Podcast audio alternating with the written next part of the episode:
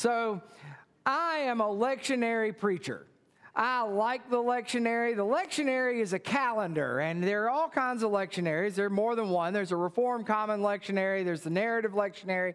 I like the Reform Common Lectionary. It sorts all of Scripture out into a calendar and it gives you guidance. Uh, this is what you ought to be preaching from. It keeps you honest during the seasons like Advent and Christmas, and during Lent and Easter. And in the in between times, what we call ordinary time, it forces you to deal with passages that, well, like when I saw this one, I thought, you got to be kidding me.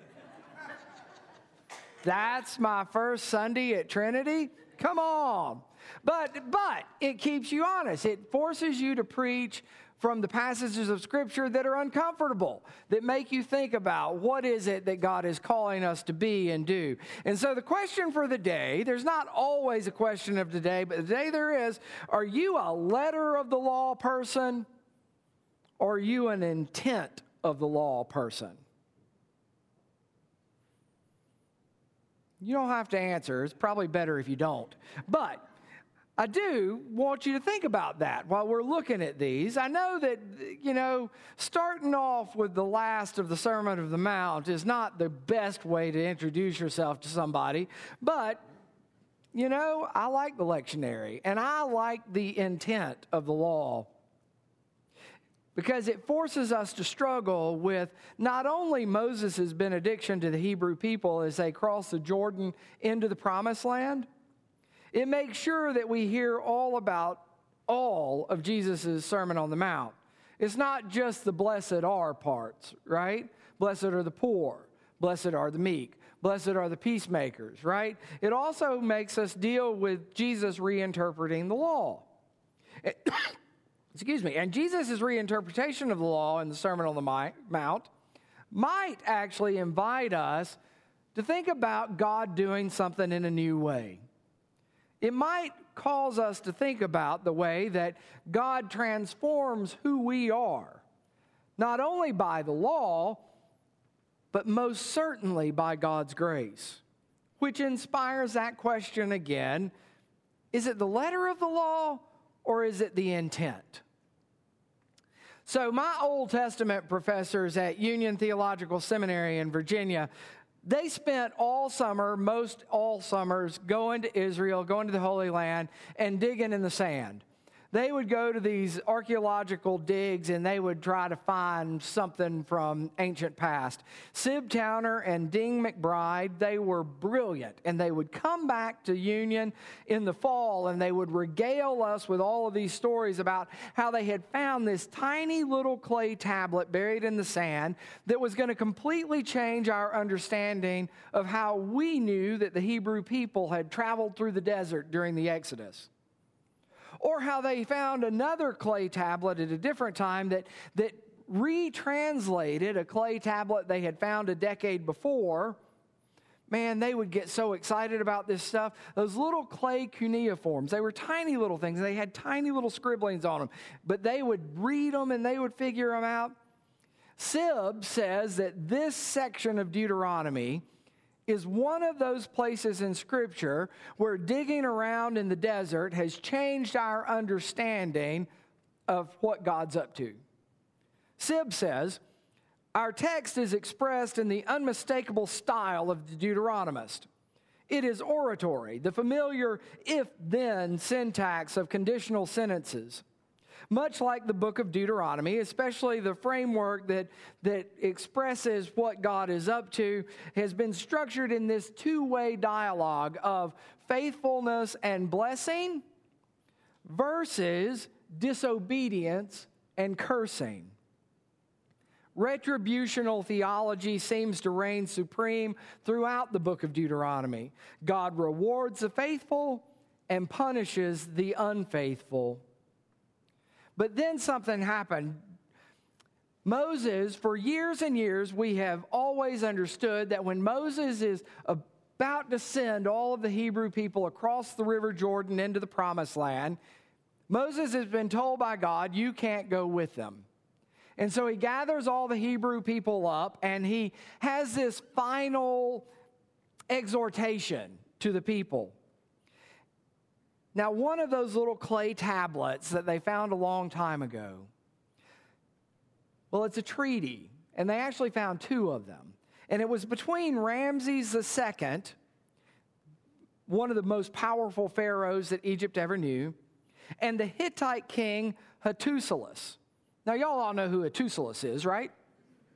Do, any of y'all even know whatever happened to the Hittites?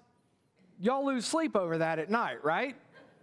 No? Yeah, well, me neither. Well, okay, so they found this treaty between Ramses and Hattusilus that spelled out the way things were going to be after Egypt defeated the Hittites. Now, that treaty is a sovereign treaty, a suzerain treaty, and it's a very specific form of writing. And it's just like the writing that the Deuteronomist uses to explain what Moses is saying to the people before they cross into the River Jordan. Now, the pattern of that treaty is pretty simple.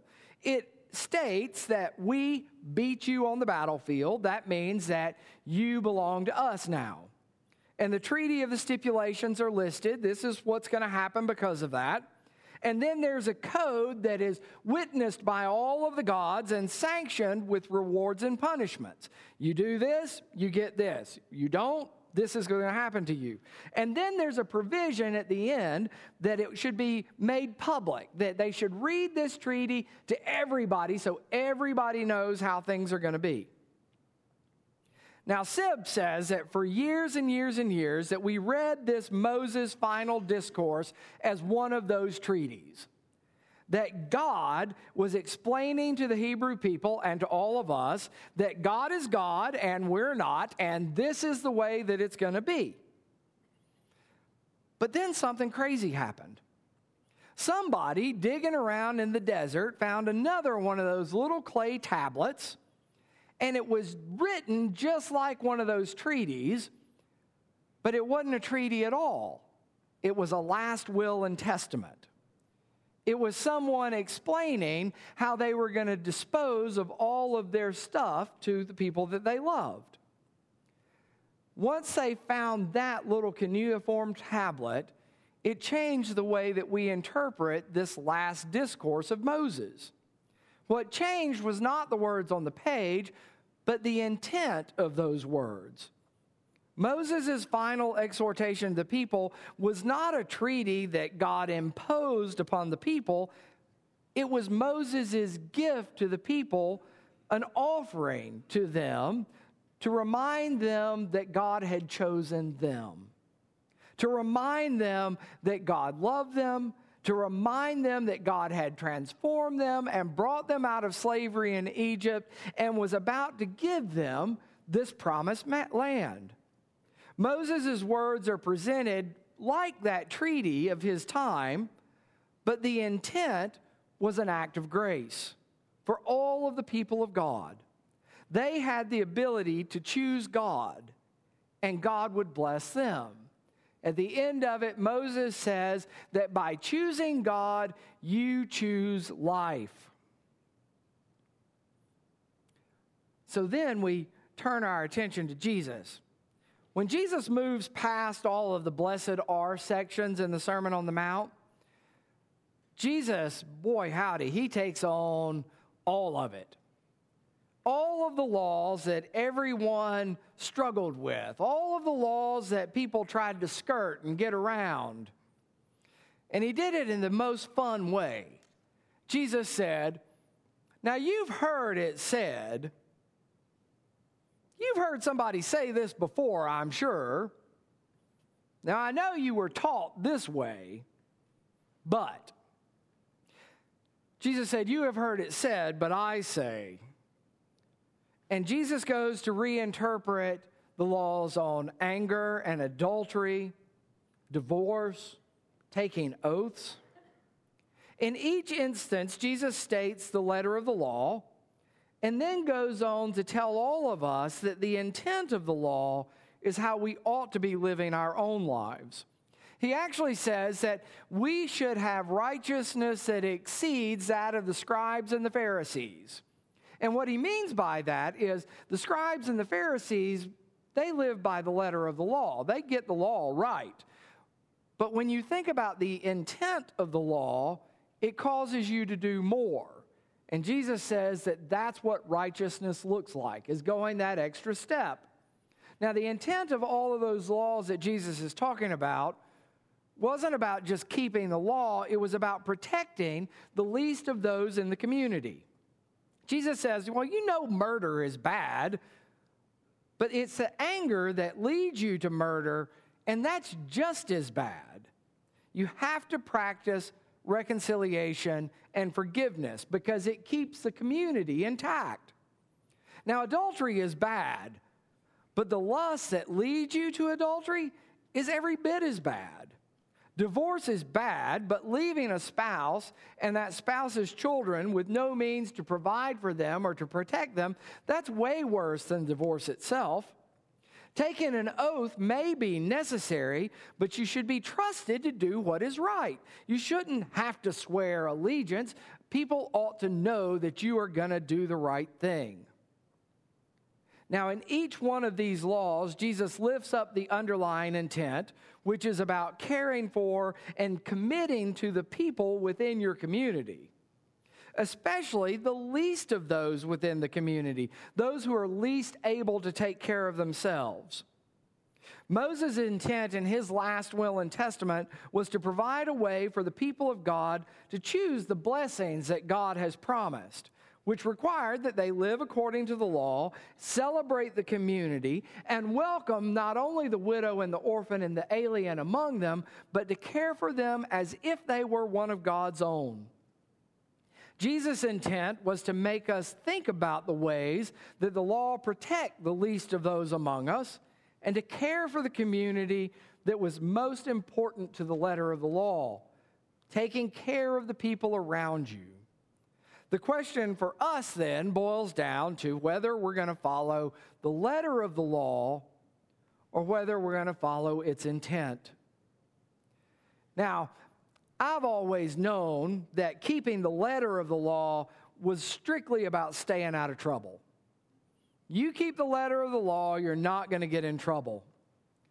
But if you're really going to do the right thing, if you're really going to do right by the people around you, then you know that keeping the intent of the law is about opening yourself up to a new interpretation. It's about being open to the fact that God might reshape us, transform our way of understanding. Both Moses and Jesus know that living by the intent is caring for community, caring for the people that live in that community. And that is always what God has asked of us. It's practicing that care that transforms our heart. It defines us as a disciple of Jesus, and it helps others see the image of God in us. But most importantly, it helps us see the image of God in the other. Today's reading offers us an invitation to open ourselves up to God's transforming grace by moving from the letter of the law to the intent, its intended purpose. That we are in the business of caring for the others because God has always cared for us. Thanks be to God. Amen.